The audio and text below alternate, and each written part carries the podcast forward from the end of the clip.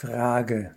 Wie kann man einem Menschen klar machen, dass das Ego unser einziges wirkliches Problem ist, der egomane Schuldkonflikt, und dass zur Auflösung dieser Schuld letztlich das Ego aufgelöst werden muss und wir zu unserer wahren Natur finden im Geist.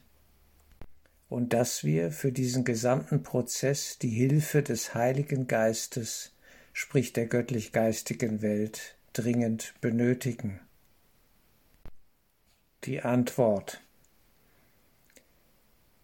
Das Problem ist, dass das Ganze allein theoretisch durchdacht nicht völlig sozusagen ja Früchte bringen kann. Wir haben sicherlich einiges verstanden, wenn wir uns mit dem Kurs beschäftigt haben, ein Kurs in Wundern oder anderen Lehrsystemen, die diese Konfliktsituation im eigenen Innern ansprechen, den Urschuldkonflikt.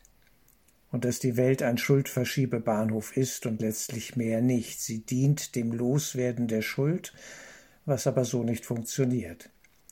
Um all dies zu erkennen, braucht es einen Erfahrungsweg. Das ist mir immer wieder klar geworden. Schon allein, wenn ich mein eigenes Leben anschaue. Die, der Schuldkonflikt muss in seiner äußersten Schmerzhaftigkeit erfahren worden sein.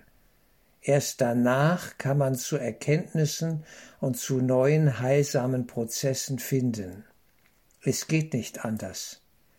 Wir müssen die Nase so richtig tief in den Wahnsinn der Welt hineinstecken, tief inhalieren, bis uns schlecht wird und wir merken, das kann's ja wohl nicht gewesen sein. Wenn das alles ist, furchtbar. Wie komme ich da raus? Solange wir die Welt noch als einen ganz netten Ort ja erfahren, wo durchaus noch Blumentöpfe zu gewinnen sind, werden wir nicht von der Welt ablassen, werden wir keine kritischen Fragen stellen.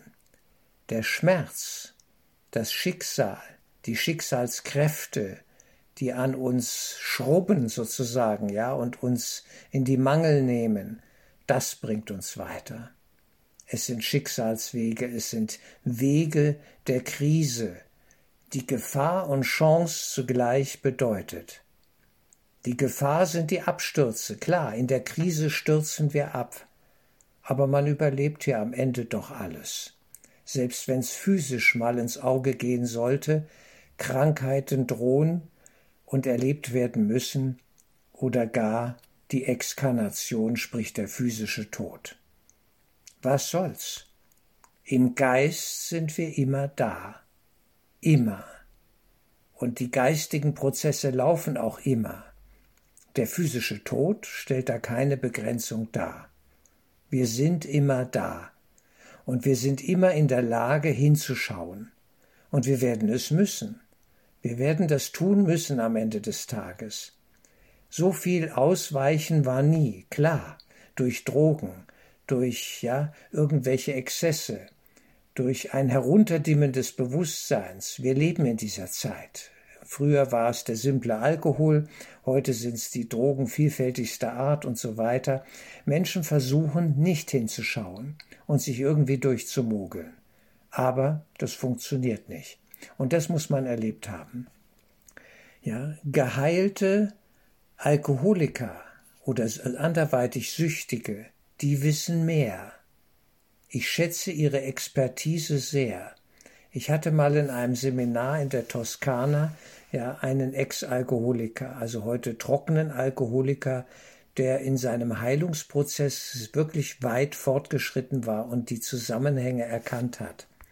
Wenn der den Mund aufmachte, dann kam authentische Einsicht und Weisheit, aber eben gelebt und wohl gelitten erfahren. Denn wer nicht gelitten hat, der weiß gar nichts. Es ist das Elend, laut oder leise, stark oder schwach, über Jahre und Jahrzehnte, wie auch immer das ist, das uns weiterbringt. Es hilft nichts. Wir sind alle, mehr oder weniger, alte Widerständler.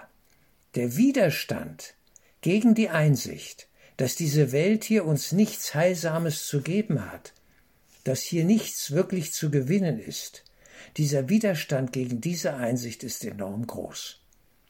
Und da holt uns Jesus im Kurs ab und versucht uns bei der Hand zu nehmen, wenn wir das wollen, um hinzuschauen auf die Wunden, die wunden Punkte, die so schmerzvoll sind. Und wenn das geschieht, wenn wir diesen Weg gehen, kommen wir mit ihm automatisch, möchte ich fast sagen, zum Prozess der Vergebung. Denn er schaut mit Liebe, er urteilt nicht.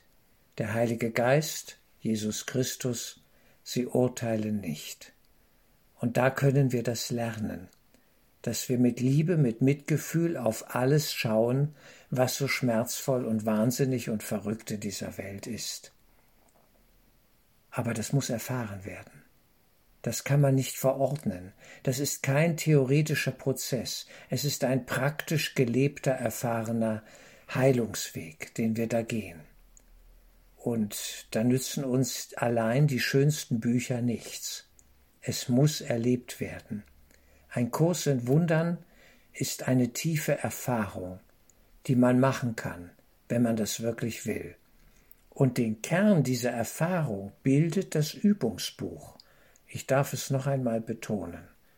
Ohne diese 365 Lektionen kommen wir kursmäßig da nicht weiter.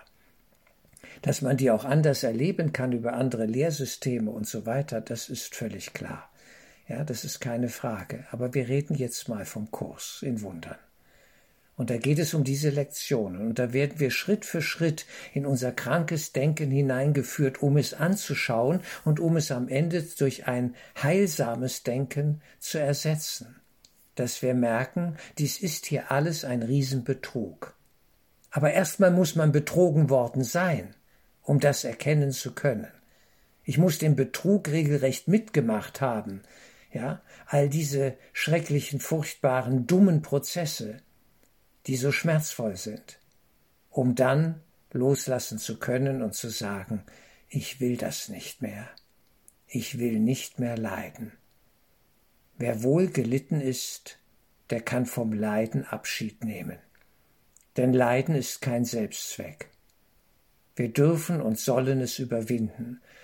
Die göttlich-geistige Welt will nicht, dass wir leiden. Auf keinen Fall. Der Heilige Geist oder Jesus, ja, das sind keine Sadisten. Überhaupt nicht. Wir können die Leidensdoktrin loslassen, wirklich überwinden, um Frieden zu erfahren, schon hier in dieser verrückten, seltsamen, illusionären Welt. Wir dürfen aufsteigen. Aber all das, die Notwendigkeit, das zu tun und zu vollziehen, entsteht aus dem gelebten Leben und das ist für jeden leidvoll, auch eben leidvoll. Wie mir mal eine 86-jährige Dame sagte, unter jedem Dach ein Ach.